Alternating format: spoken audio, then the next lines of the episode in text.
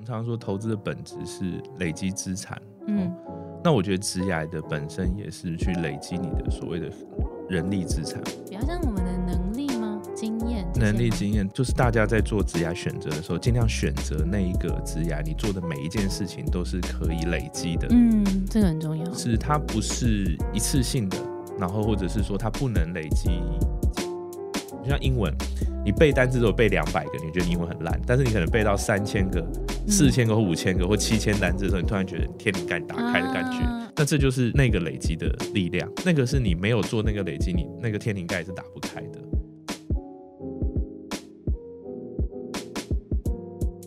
Hello，大家好，我是 Grace，欢迎收听。最近工作还好吗？最近工作还好吗？是由 Between Ghost 职涯服务平台所经营的节目。职场上不知道和谁说的烦恼，不知道如何面对的挑战，希望都可以在这里聊给你听。今天呢，我们邀请到富果的 Co-founder Cloud 要来跟我们好好聊一下关于职涯的永续性，到底要怎么经营呢？因为他过去有很多可能创投的背景啊，以及现在创业的经验，其实他看了非常多的公司，而且我们这边有蛮多的学员，可能在选工作的时候，有时候会想说啊，我的薪资怎么拉不起来，或是我接下来的发展性要怎么评估？其实很多时候我们要从源头来看，就是这整个大产业，或者这一间好公司到底要怎么挑。那今天就很开心邀请到 Cloud 来跟我们分享。嗨，大家好，我是 Cloud。那今天很开心，就是可以来到 Grace 这边跟大家聊聊这个有关呃我过去的经历，以及我过去经历怎么样帮忙大家在职业选择去待哈，去发展你人生。这真的很重要，因对为很多时候我们就会想说，我们先选一间我喜欢的公司，对或是我喜欢做的工作。当然，这些以兴趣为出发也很重要，因为这是激发我们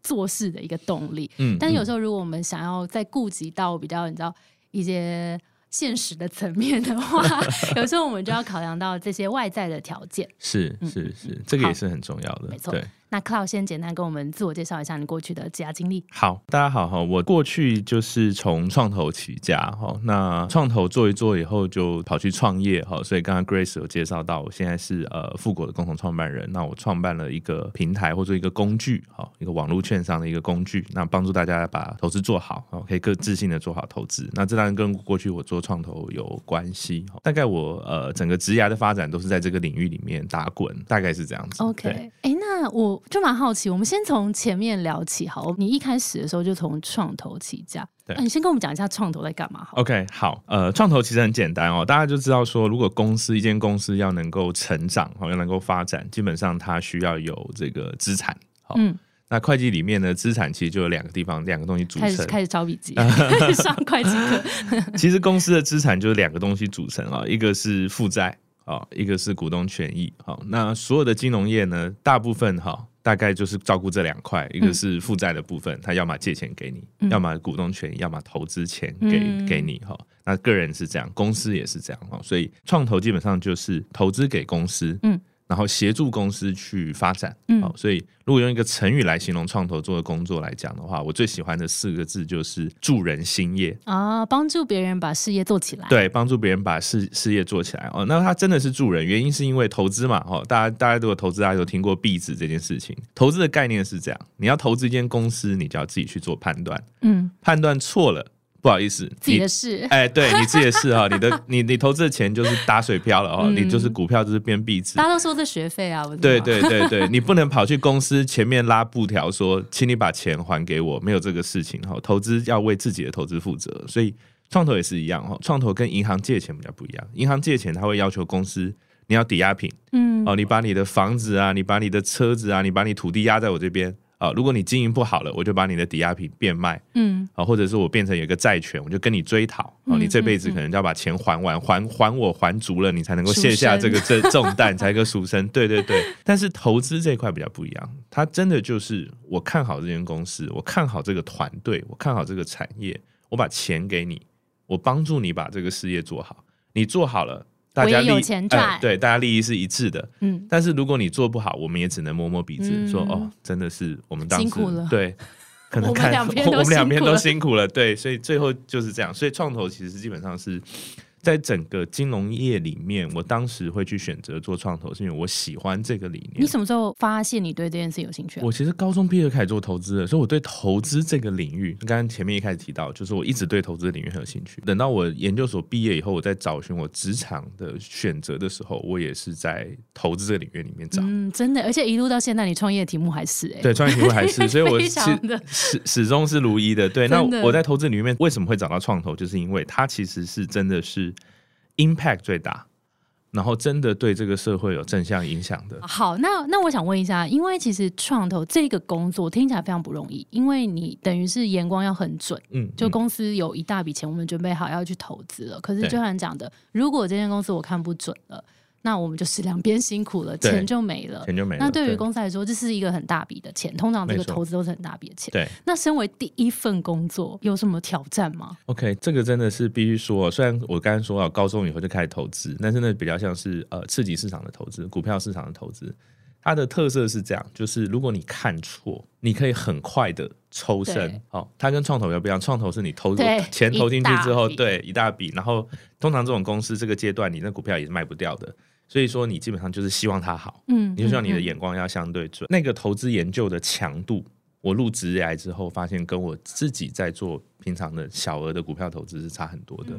所以一开始的挑战是这样，就是刚进到行业里面的时候，必须要做大量的阅读、大量的学习，然后那个学习跟阅读是相对很深入的。原因是因为我们要去投资一间公司的时候，我们需要去跟他的创办人、跟他的老板、跟他去聊天。嗯，如果你没有做好功课去聊的话，你对他做的产品、对他做的产业、不了你对他东西、他的技术到底难度在哪里？你到那个现场啊，你就问很。丢脸吧？，对，就是我自己会觉得很丢脸啦，但我不确定其他同业是不是也是这样的，就是说你会觉得你问不出东西，嗯，嗯，你聊不出东西，你跟他对谈的时候，你是没有料的。嗯那我自己过往的习惯是，我去拜访一间公司或去看一个产业的时候，或看一个产线的时候，我能够把我能够做的功课都先做好。那你有没有记得你在创投六年的经验当中，你印象深刻，可能投了一间哇，真的很棒的一间公司，跟有没有好像有点失利的经验可以跟我们分享？OK，这个其实很多人都喜欢这样问哈、那我必须说，在投资领域里面哦，你觉得最成功，或我们常说代表作，或你觉得投起来最爽、最最最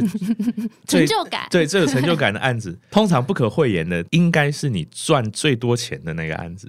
好像很那个指标很明确。对对对对对，但是呃，这一题我一直在思考这个，因为蛮多人这样问我的哦，嗯所以我后来发现，其实你真正问我说，哎，那个最赚钱的案子，exactly 赚多少钱？我现在其实已经忘了。嗯但是我更有印象的、更有成就感的案子是，我投在这间公司可能很早期的时候，嗯。然后我陪着他一路度过他的呃 ups and downs，就是他有那种很惨的时候，我也陪他在那种嗯。关在一个小会议室，在商讨说啊接下来该怎么办。嗯，然后他很好的时候，大家一起分享那个业绩成长的喜悦，或者是说庆祝，由亏转盈的那个、嗯。那个瞬间，吼，那一种案子，反而我现在回想起来，是我更有成就感的，我参与的 involve 更深的案子，嗯。对，因为这个跟创投投的阶段有关系。所以你们 as a 创投，你们是会参与到多深呢、哦，这个问题就是我们的日常哦，就是说创投 跟刺激市场投资不一样。哦刺激市场我如果看一间公司看错了，赶快卖掉，对对不对啊？但创投就是卖不掉，所以创投的状况是。你投资一间公司之后，其实你会去协助这间公司成长，你会做很多的包含资源的引介、产业资料的收集，然后甚至帮团队找人哦，因为创业嘛，各式各样的状况都会有，他可能都会来寻求这投资人帮忙。原因是因为我们做创投，我们一年可能看一两百家公司，所以我们可以理解到的广度是创业家没有办法，因为他平常那些 daily operation 就把他时间占去了，他没有办法去看更多的东西。那透过我们给他的协助跟资源，他有时候可以很快的成长。这个是我们在做创投投后管理的时候很重要的一个工具，所以我们不是只是把钱丢进去而已，嗯，那个叫做笨钱。我们希望嗯。变成一个聪明的钱、s m a r t money 是这间公司我们投了之后，我们带来它其他的价值，不是只有嗯钱的价值。譬如说，他们可能需要的一些策略的伙伴啊，或者他对。们需要除了钱之外的资源啊，对这些，对对因为其实我觉得这些有时候在创业的时候，的确每一个创业者怎么可能同时间拥有这么多不同的资源，这么多不同垂直产业的知识嘛？没错，嗯没错，没错。所以我们有一个很重要投后管的事的事情成长。嗯，对对。哎，对那你觉得现在回想起来，因为你看过这么多公司嘛，你刚讲一年级，可能一两百家公司。对，那所以我觉得从你这边来跟我们分享怎么判断好公司跟不好公司，好像蛮有说服力的。你要跟我们分享一下，因为我觉得有时候我们在判断公司好不好，就除了我们要不要投资它之外，比如说我们要不要去为它工作，这其实也是某种投资嘛。对对对，所以就是我我们在选工作的时候，我要怎么选一间好公司？是是是，这个。呃，这个我觉得其实是它的本质是蛮像的，所以今天 Grace 邀请我来是这样，就是说如何看一家看到一家好公司，或者说一个好的产业哦，然后去选择说你要不要投资它，跟你选择要不要加入这间公司，其实它的脉络其实是蛮像的。那整个大框架来说，我我习惯的就会用内外部的这个因子来去切分哦。那当然内部因子看这间公司的本身啊，那外部因子当然就刚刚提到说整个产业的趋势，嗯。有没有什么关键的影响的力在决定这个产业要往哪里走？这些事情是大概这两个会搭配的来看。嗯，那公司内部的话，其实呃有几个几个维度啦哈，我觉得大家都要去去思考。第一个是公司本身它做什么产品哦，它的商业模式是什么？那再来是第二个是这个公司它的策略哦，以及它未来成长性在哪里？当然这个跟求职者的目的有关了哈，你到底是要去养老还是你要去这个？这个也很重要。对对对，你的目 自己的阶段。那耳顺这个听众可能现在正在是要这个发展。对，想要大展宏图的时候，哈，那所以公司本身它的发展跟成长，它的策略是什么？这个肯定要去理解。那有一个是大家可能会忽略的，就是团队，哈，因为你要这样一个公司，你要跟这群团队去口 work，这个团队的氛围是什么？嗯，这个也是蛮重要的。然后这个团队的这些人执行的状况是怎么样？这个也是很重要。那最后一个是我觉得大部分求职者可能都会忽略的。那当然这个资料也不见得这么好取得，哈，那就是财务资料。嗯，但是如果你今天是要加入一个上市柜的公司，或者是一个新贵的公司，如果是这个阶段公司，它财务资料其实都是公开透明的，呃，包含上市的公司，甚至现在都要规定要要求这个薪资的平均薪资，哈，含主管跟不含主管的都要，然后甚至你可以知道个别的主管他的薪资范围在哪里，嗯，所以这个都是在呃公司的这个年报里面都会有详细的资料，所以透过这些财务数字，你可以对这个公司有一个更深入的理解，这个是公司内部的，嗯嗯，所以透过这个几个，你去大概审视一下这几个维度，你大概对这间公司的这个概念，你会有一个比较清。楚的概念，对。再提到第二个就是外部的部分，那外部的部分呢，基本上我们就看大概三个东西，然后，但最重要当然是这个产业的整体的产业是在往上走，还是在往下走，还是持平，哦，或者是它产业的生命周期是在什么阶段？哦，它是已经非常成熟的产业。还是现在正在蓬勃发展哦，例如说可能现在的最红的什么 AI 啊这些，对对对，那这是一个。除了产业本身之外，哈，其实有时候有些东西大家忽略的，就是我们常常在谈的关键的影响的因子。这关键影响因子呢，基本上我们把它切分成几个部分，然后一个是呃政府的政策，对这个这也蛮常忽略。对这个就是说你进的这个产业到底政府的政策是对有没有 support？哎，对有没有 support 你？那这有时候很重要，甚至这个产业是纯然的只因为政府 support。而存在的，那这个你也要小心哦。就哪天政策一改掉，对对对，那就没有了。对，那这是一个。那第二个是有没有法律的风险？哦，这个法律呢也是很重要，它比政府的政策更强制的。哦，对对对，政府政策可能只是政府有一个风向说，哦，我们现在大家要支持什么哈？但是法律有时候是它会决定你这个产业可以做不能做。嗯，所以你可能到了一个公司一个产业，有一天法律一修，你就。拜拜。嗯嗯，好，这跟我们以前在学行销也是会考量到这些，对对对对，所以所以所以法律也是很重要。那第三个是公司的个体行为，哦，这个是我们一般在分析的时候会常看到，就是说，呃，有些公司的一些行为哈，会对这个产业产生巨大的影响。我举个例子啊，例如说，嗯。突然，如果有一天，呃，微软好了，他就把他的产品全部变成 free 的，嗯，然后他改收广告费，嗯，例如说像这样子，他的一个行为可能就会造成你待的那间公司可能毁灭性的打击。哇，这好难哦，因为你也不会知道他怎么做啊。对对对，所以就是为什么要看，就是稍微要看这是风险，这是风险。对对对。那我觉得我就想要延伸问一下，刚刚你不是有讲说挑选好公司分内部跟外部吗？那内部有一个你讲的商品、商模、成长性、团队跟财务。那我觉得有一些事情大家透过资讯可以去查得到，比如说公司的官网啊什么，然后实际去面试的时候，你可以感觉到这个公司的气氛啊、文化这些。那但是成长性这件事，我觉得大家有时候会。蛮难去评估说这间公司有没有成长性。那你过去的经验到你现在创业，你会怎么建议大家去评估一间公司的成长性？OK，这个呃公司的成长性哈，它来自于两个很重要的呃原因，一个是公司采取了什么样的策略，他做了什么事情，他想要达到什么目标。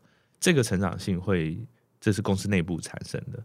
那另一个外部成长性，其实就是产业成长性，就是小米这个雷军讲的嘛，就在风口上猪都能飞。就如果说这个产业本身是有一个保护力的，它有一个风向，就是一个很好的一个，那你只要不要太离谱的公司，然后 基本上你都能获得一个还不错的成长性，或者说政府的政策支持啊，巴拉巴拉，就刚才讲这些外部的影响，所以外部影响的这个资料相对好找。嗯就是产业大方向，我相信相信你只要不要到非常冷门的产业，都会有相对应的 Google 的一些资料或者一些调研，它可能都会有一些数据。那你可以去看看说，哎，它可能未来五到十年它的 K 个它的成长率是怎样？哦，嗯那或者说政府政策，然后有没有在支持这个产业，嗯哦支持这个这个发展？嗯哦，所以外部的好找，但是内部的策略跟成长性，真的就是我们投资人很重要的功课了。哦，它就是一个。比较难去直观的哦或量化的说，啊，他这样做一定就会好，那样做一定会不好。嗯。他还是要必须透过大量的阅读，嗯。然后他有一些很简单的 methodology，就是你透过比较，嗯，就是说过跟谁去比较？跟过去自己比较，或跟他的同业比较，啊？OK，就是说有没有人做过类似的事情，然后他最后的结果怎么了？哦，那你透过这些比较，你就可以心中会有一些信心指数，说啊，我公司如果现在做这件事情，它可能有很大的几率也会怎样。啊，从历史学习，对对对对，从历史学习，那或者说从过去学习，这间公司过去都是成功的，嗯，嗯，他过去做的每一个策略判断，其实公司都越来越大，嗯，就他过去一直在成长。嗯，那现在这个时间，他又做了可能新的策略判断的时候，或他未来他的成功率就比较高。他成功率就会比较高。OK，这个切都是几率。对对对，就是说，但这个也不是绝对，只是说我们有限的资料来说，我们只能用过去的当做我们判断未来很重要的一个参考指标。嗯那当然嗯还有一个是，我会建议，就是说，如果你是在真的在这个领域里面深耕的，好，或或者说你你的就业就是你的所学，其实很多东西是教科书教你的，你大概可以判断，嗯，就是书上学的。如果你发现老板逆着书上学的干，那你心中要有个警示灯。对你心中要有 要有要有警钟，就是说，嗯，这个成功的几率应该就好好像有点相反。对，好像会你就会你就要去打打折扣。我觉得这个是很多呃小朋友或年轻人出到了职场上，常常常常会忘记的一件事情？OK，我举个例子，好，我举个很简单的例子，例如说，你发现说你进到一间公司，然后你的老板想要用呃，例如说低价策略来抢市场。OK，你发现说他的 competitor，他的竞争对手成本都比较低，就是说他的规模经济都已经比较大，而这就是一个新进新进的公司，然后他想用低价策略抢市场，嗯他可能难度就会比较高。嗯，因为他自己的成本其实压不下来，他又要用低价策对策略对对对，嗯所以他很有可能就是需要在很长的一段时间烧钱。嗯那他可能这些钱可能来自政府的补助，嗯或来自于说投资人的叮叮危险。给他的钱。对对对，那你就要去判断说，哎、那他这样还能烧多久？嗯他都给投资人补助，例如说运费都不用钱，嗯，然后呃，这个呃买买买千就送百哦，各式各样的这种低价促销的行为。那但是他又不是一个那个阶段的公司，或者说他想这个东西可能是参考海外，嗯。很多台湾公司这样，他想这个模式参考海外，嗯。但他忽略一个很重要的重点是，海外之所以能够这样做，是因为海外拿钱容易。嗯，投资人给钱都是几亿美金在给的，然后 A 轮、B 轮、C 轮，然后 D、E、F、G，甚至可以一直一直往后融到更多的钱。嗯但是在台湾就会有资金可能会断裂的风险，所以同样的策略在台湾可能就会、啊，可能就会有些问题。适用那个地区也不一定适用这个地区。对对对嗯对，所以在看这些事情的时候，就会你有一个简单的框架，嗯就可以去思考说，哎，这个策略到底是合理吗？合理吗？会不会伤筋错骨？所以其实刚刚我们在聊这些，就是我们怎么样去判断一间公司它的发展策略到底。可能有没有办法走得长期？因为其实我们决定要投入一间公司，跟这间公司一起奋斗的时候，我们当然也是希望它可以好好的发展，因为它发展的好，我的履历也漂亮嘛。对然后，如果我可以跟着这公司一起成长，其实就我在这边也可以发展很好，或是我把这段经验我可以带到下一个公司，我也可以让自己发展的很好所以我觉得，当我们在选每一间公司我们要投入的时候，我们真的要花一点心思去研究一下质押的永续性这件事。我觉得这也是完全是超级重要，因为我们现在每个人好像都。工作的时间其实身体蛮健康的嘛，活得很久嘛，然后就会也会工作的蛮久的这样。那你觉得，如果我们想要兼顾我们的家永续性这件事情的话，你觉得有没有哪一些事情是我们呃身为工作者可以特别注意的？这个这个这个议题哦，其实我我我也一直在总结我人生的这个过程哦。那呃，在想怎么样给出一个比较合理的建议哦。我思考了半天哈，我觉得一个很明确的一个建议是，就跟投资一样，我们常常说投资的本质是累积资产。那我觉得职涯的本身也是去累积你的所谓的人力资产或 human capital 哦，就是说。比较像我们的能力吗？经验这些能力经验，对，就是说我会给这个永续性哦，我会我会去想，我会去想一个定义或者说一个方式，怎么去去去解释这件事情。呃，我我想到的方向是，就是大家在做职涯选择的时候，尽量选择那一个职涯，你做的每一件事情都是可以累积的。嗯，这个很重要，是它不是一次性的。然后，或者是说他不能累积经验，或者说不能累积知识，或者是不能累积更多的技能。那这一种不能累积的东西的职涯，我会觉得它的永续性就会相对比较差。对对，你的意思是说，可能如果每一次都是好像单点的，像打工，或是我用我的时间去换钱，然后可能这些能力它没有办法累积在某一个地方，让我加深这个能力的厚度的话，可能就会比较辛苦一点。对。就是说，它当浪潮来的时候，或者说各式各样的外部的因因素让你要去转换的时候，你的人的这个价值没有提升。嗯，就是你工作了十年，跟工作一年的人是一样的。最怕这种，就是说，呃，你的工作的十年并没有带来你任何的累积。嗯，对，这种是我们我觉得会给大家去参考的一个指标了。就是说，如果你要投入时间进去，会希望说这个工作、这个职涯的职位和或他做的事情，是你有看，你可以在进去的当下，你都要先想好他未来成长的那个 top 是什么。嗯嗯，你先想好来，你再去做，以终为始那个概念，就是说，好，我现在已经有一个 role model 在那边。假设我工作二十年。我最后应该长成什么样子？例如说，我们前阵子在害我们的 HR 的时候，我在跟他聊的时候，我就有问他说：“你有想过 HR 的终点是什么？”就很多人说：“啊，我要成为一个 HR。”那但是他他可能没有去想过说 HR 的终点是什么。嗯，哎，这问题很难哎。就是我 HR 做到 top，我会是长个什么样子？对对对，所以我就跟他说：“你其实可以参考很多资料哦，例如说上市贵公司一个金控的人资长，你觉得他的薪资应该是落在多少？”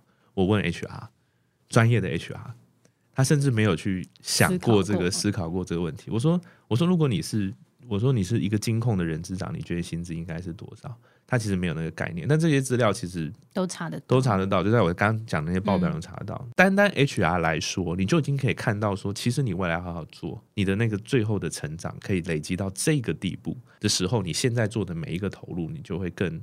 嗯，更有更有信心吗？或更被 motivate？嗯，我觉得这个是大家在思考那个那个累积那个厚度的事情的时候，在选这个职位的时候，你可以想办法先去想它最后会长什么样子。嗯嗯嗯，对，所以我会说，职涯永续性是你要选择一份工作，是他做的事情是你觉得你持续在成长，你持续在累积你自己的人力资本，你会让你自己越来越有钱。嗯，资产就是能够产生钱的东西。嗯。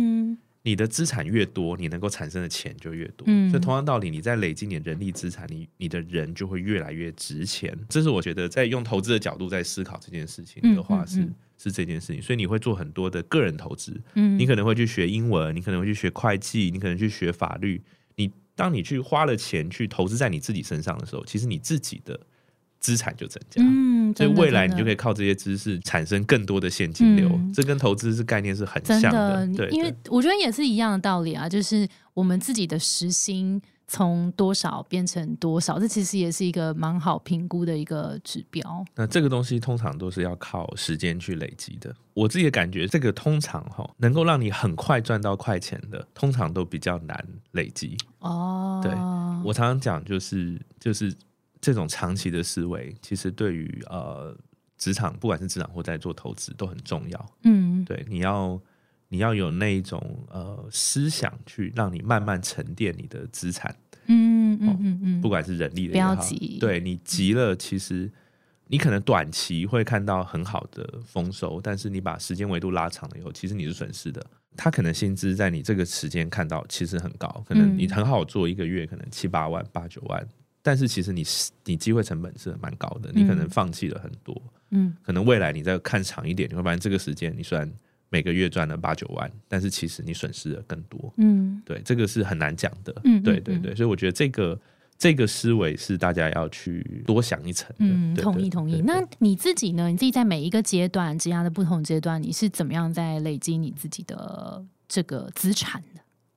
你觉得你每个阶段累积了什么样不同的资产，带你走到这里？哎，这个问题问的蛮 好的，蛮有趣的哦。就是说，呃，学生时代哈，当然是你就在专业的时候，专业的科目或专业的技能上去训练。那你到了职场的时候，其实很多的 training 都是在工作当中形成的。嗯那我觉得一个很重要的概念就是，不要害怕学习，不要去排斥任何可以学习跟成长的机会。我就拿我过去在做创投的例子来说好了。我除了生医产业不太看哦，因为那个产业的 domain knowledge 实在太深，我没有办法去好好的去吸收学习。除此之外，我几乎什么产业都看，什么产业都去学。例如说做水泵的，然后呃这个阀门哦，甚至散热材料、半导体，然后电商、网络，就是你可以想象的，台湾的中小企业在做的那些领域，其实我都是大量的去摄取、去学习。嗯然后像我刚才讲的，会花很多时间去研究它的原理、它的内部的一些东西。对，所以这个是呃，我觉得它是一个第一个你可以累积的。当你累积多了到一个数量，就像英文，你背单词都有背两百个，你觉得你英文很烂，但是你可能背到三千个、四千个或五千个或七千单字的时候，你突然觉得天灵盖打开的感觉。啊、OK，所以我那时候有这种感觉，就是我积累的看了这些这么多公司之后，突然会发现产业跟产业之间都会有那一些可以连接连接的或融会贯通的 concept。那这就是那个累积的力量，那个是你没有做那个累积，你那个天灵盖是打不开的。哦，这是而且重点是在前面那个时候，可能会觉得超级痛苦，因为你完全看不到自己的进步。对，很多时候是这样子，真的。所以我常常拿那个学英文的概念，让大家听起来比较有那种概念，因为可能大家人生都有经历过那一个阶段。其实，呃，我自己在做这一行的感受也是这样子。呃，这是第一个。那第二个是，呃，很多的机会是你要把握住的。例如说，我们那时候在做创投，那有很多时候你是需要去跟法律相关的这个 partner 去合作，因为在投资的时候很多商业的合约，甚至你去看一间公司，它可能有很多订单、很多合约，你要去审视说哦，这个是真的还是假的，或者是什么？啊对对对，所以有很多关于法律的 know how。就我而言，我就不是学法律的，我大学是念电机嘛，哦那所以对这个领域是很陌生。所以你可以选择把所有东西都请法务团队来帮你，你也可以选择自己要不要去学习啊理解里面每一个条款或条文，它这样子放，它背后有什么意义？嗯，而不是只是文字上的意义。因为有一个条文放在那里，它会有它背后的逻辑跟原因。嗯然后他想要 benefit 的是甲方还是乙方，嗯所以你每一个那个都是你学习的机会。所以我那个时候也花很多时间去学习相关的条款或条文背后的法律意义，这些东西都会是我人生的积累，嗯。在未来它都会呃产生很重要的价值，嗯。对，或帮助到我自己，包含我现在创业的公司。嗯嗯对对对。嗯。所以这个是选择啦，我觉得是选择，就是你一定要在你的职场过程当中找到那个学习的机会，然后你大量的学习跟吸收，尤其在年轻的时候，嗯，因为真的人不能不服老，快。对。越年轻的时候，你吸收跟学习，的东西，那快那个条文，对对对，他的能力是很强的，所以一定要把握那个最精华的时间，maybe 是大学毕业二十二岁到 maybe 三十五岁这个之间是最重要的时间，你一定要把自己当成一个海绵，嗯，你所有学习的东西，它未来可能都有机会在某一个时间大点爆发，派上用场，嗯。对，而且它甚至不派上用场，它也可以对你未来可能其他学习东西产生连接，真的真的，那你的强度可能就比别人只学那个领域要来的强。嗯，我觉得对这件事情真的很重要，因为真的在我们当初学的时候，真的可能没有想到这么多东西。但是当你开始去有点像触类旁通的那个嗯嗯嗯嗯就是这个成语，刚是不是想了一对我看在想什么？然后就会发现其实真的很多东西都有关系，然后互相可以帮助。对这个这个我我也有这样子的感觉，没错没嗯，而且不管是你在垂直的领域去做这件事，还是你是跨领域在做这件事情，我觉得都会发生。没错，没错，没错。我就觉得加油。如果现在你刚好好像还在学习的阶段，然后觉得有一点点碰到瓶颈，没关系，我跟你讲，你继续下去，下一步光就会照进来。没错，没错，没错，没错，没错。好的，那我想要问一下，就是你过去因为你呃创投的公司嘛，然后后来创业了，你觉得创业前后啊，就你在选一个好公司的话，你有没有一个那个 criteria 有没有改变？然后譬如说，假设你现在如果假设你要去找一份工作，你要去上班。跟选公司跟你以前在选公司有什么不一样？哦，差蛮多的。我必须说，这个感受其实差蛮多的。在我以前研究所刚毕业的时候，我选公司的条件也蛮简单，就是钱不钱肯钱还好，OK 但一定是我有有兴趣。然后刚才讲说，我挑到一个好公司，例如说我当时对投资有兴趣，所以呃，以金融业来讲，就是呃，我相信 Grace 这边可能之前提过，就是所谓的 MA 制度，嗯，储备干部。那台湾有这么多家金控，我只投了一家，哦，为什么？就是因为它有创投，然后它的 slogan 就是助人兴业。然后我去里面我也对我也只说我要应征投资部，要去企业放款的那个借钱的，我就没有明确兴趣。对我就很明确，对对对。所以呃，在那在呃创业之前蛮明确的，我就是想要去像一块海绵，我要吸收更越多的知识越好。所以那时候选择就是大公司有制度，然后他在这一行里面算是领头的，算是 top one 或 top two 的，就是年轻，我就去里面能够尽量的学嗯然后尽量的碰，然后他有什么资源，我就尽量的，就是去透过这些资源去强化我自己本身的实力，这样子。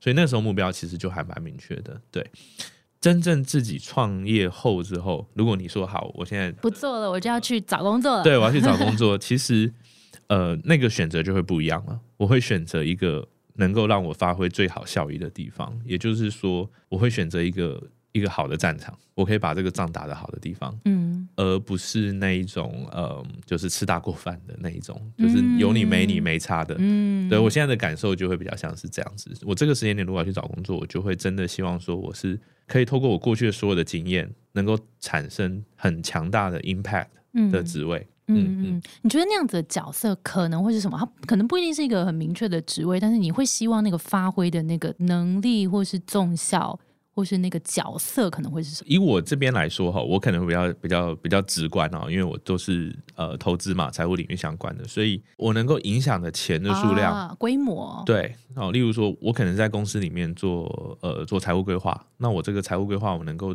影响的，透过钱对这间公司的影响嗯能够有多大？OK，、哦就是做投资这件事占这个公司的比例有多大？对，或者说它可能不见得是投资公司，他可能是传传产，可能是台积电或什么。嗯但是如果里面你去里面做一个财务，嗯你透过财务能够对这间公司的影响。产生更大影响。对营运面的哦，或者说资金运用面的，或财务成本面的各方各面，你可以把它做更大的影响。像我以前我进到公司，就是公司过去怎么做，我们大概就怎么做。嗯现在我进到公司，我可能就会想说，我能带来什么改变？嗯我能够什把什么事情做得更好，就会有不太一样的思维。那嗯对，OK，创造影响力。以前是学习，对就职涯初期比较是我能学到多少，然后现在比较是说我可以创造更大的影响力。对对对你来说，好像那个效益感。好，那我想问一下，就是呃，为什么当初会选择要创业？然后你希望富国是一间什么样子的公司？对，这个跟刚才那题其实可以前后呼应哦。就是说我如果去找工作，我希望产生影响力，所以同样的，我选择一个创业，我也希望产生正向的影响力哦。所以当时创立富国的时候，其实我们就是看到台湾的整个市场、整个证券市场、投资市场有一些值得被服务更好或做得更好的地方，嗯所以当时选择创富国这间公司，创群富科技这间公司。时到今日，我们觉得还是有很大可以改变跟这个创造影响力的地方哦。举一个我们呃比较中长期的的规划哦，这个可能在一些媒体也有露出，就是我们希望让台湾的资本市场，台湾的不管是非常成功的公司或台湾的新创公司，能够让全世界的投资人看见。嗯哦，也就是说，现在最强的资本市场当然是美国，所以美国很多新创都是在美国发生，很多创业都在美国发生，原因就是它很好资本市场，钱愿意投资它。嗯有一个人跳出来说我要做一个火箭啊，就会去吧，哎就会有人资助他。有人说啊，我跳出来我要做一个电动车，也会有投资人资助他那。是同一个人吗？啊，同一个人，对对对，哦，或者说呃，有人要做一些，例如说呃，无现金支付啊，或者是半导体啊，或什么相关的，都会有相关的人去资助他。台湾我们也希望好的资本市场，因为好的资本市场是帮助创新最重要的一件事情哦。所以富国其实有一个中长期的使命，是要让台湾的这些好的公司被全世界的投资人看见。啊，对对对，所以我们希望打造一个网络证券的一个平台，让台湾投资人可以很好这边做投资，嗯好自信投资，乐享收获。除此之外呢，海外的投资人也可以透过线上的开户，他可以轻松的把钱投资到台湾来，嗯投资台湾这一些值得被支持的公司。嗯我们会希望说，透过呃我们的这个平台，或透过我们给的资讯，或透过我们呃想要传达的价值，让更多的人能够进来来做这些事情。同时，因为你做这件事情，你带来的价值，所以你的投资就可以收益。这样子，嗯对嗯对，感觉又呼应到你最前面讲的助人兴业没错，这。件事，就是你好像工作你的职涯以来，这件事对你来说一直是紧扣着的。没错，没错，这也是我呃对资本市场的认识，它的确就是这样子。这是为什么？你们最近有开了一堂课吗？哦，对，嗯我们最近有一堂课，嗯，然后跟我们分享一下这堂课的概念，然后大概是什么样的课？对 OK，好，那这个就稍微提一下，就是刚刚提到说，资本市场它其实是国家很重要的东西，所以我们希望说，我们能够让越多的投资人，他的投资是基于他对于这间公司、对于这个产业的理解，他觉得这是一间好的公司，这是一间团队很认真的公司，执行力很强的团队，嗯。他们想要做 something，我们透过投资来支持他，嗯。嗯，我们透过投资让这个资源的配置更有效率，把钱集中到应该要拿到钱的公司身上。那他们好好去发展他们的这个工作，他们去好好发展他们的这个这个研发也好，商业模式也好，最后赚到钱，然后再回馈给这些股东。嗯我觉得这个嗯是一个正向循环，这个很重要正向循环。嗯对对对，所以所以我们这堂课主要是透过去分析一间公司，就刚才提的嗯。公司产业，然后最后回到公司的估值，嗯。让你来去判断说，诶，我现在是不是一个好的时间来去嗯。把我的钱放进这间公司？嗯。那这个东西会是一个框架，嗯。透过学习让大家比较快能够上手。但是必须说，这个东西是一个核心的理念，就是它是长期投资很重要的方法论。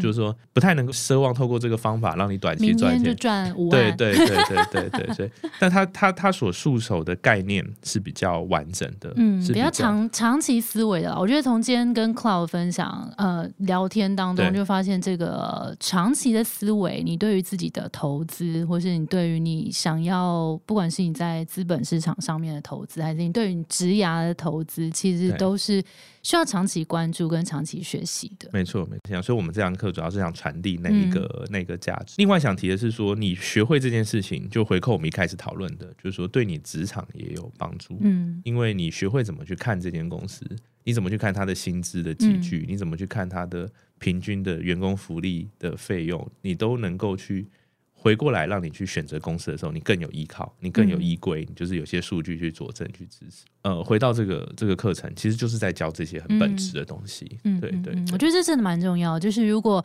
大家对于不管是投资，或是你想要投资你一个更好的公司，跟认识商业的本质跟公司的本质，可以怎么样去看的话，对推荐这堂课给你。那我们会把资讯放在资讯栏，那我们也有争取到一些折扣，大家可以到资讯栏去看。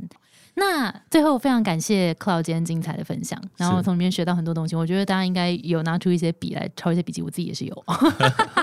好，那最后想要邀请 Cloud，你有没有很喜欢或认同的 quote 可以送给听众朋友？好，回扣整个今天讨论的一个思维啊，是来自于我一个非常崇拜的一个人哦，就是我想投资圈大家都很崇拜他了，就是华伦巴菲特。他曾经讲过一个概念，然后但不确切他这个是不是他第一个讲的哦，他是说呃，时间是精彩事业的朋友。但是却是平庸事业的敌人。这边就是跟大家共勉之，就是说时间很重要哦。如果你是在一个精彩的事业，那时间跟时间做朋友，你就会持续的成长。但是如果你在一个呃相对没有成长性，或者说很很收手的这个地方，你去花上你的时间，那这个时候时间就变成你的敌人了。因为人的时间是一生的时间是有限的，嗯所以虚度掉这个时间是很可惜。哦这个是呃，我想传承这个巴菲特老先生的这个精髓啊。这是概念在投资里面就是复利的概念，对让他有复利，这个是想今天我讲整个嗯扣我整个分享的一个重点，真的耶，因为你选择在哪一间公司，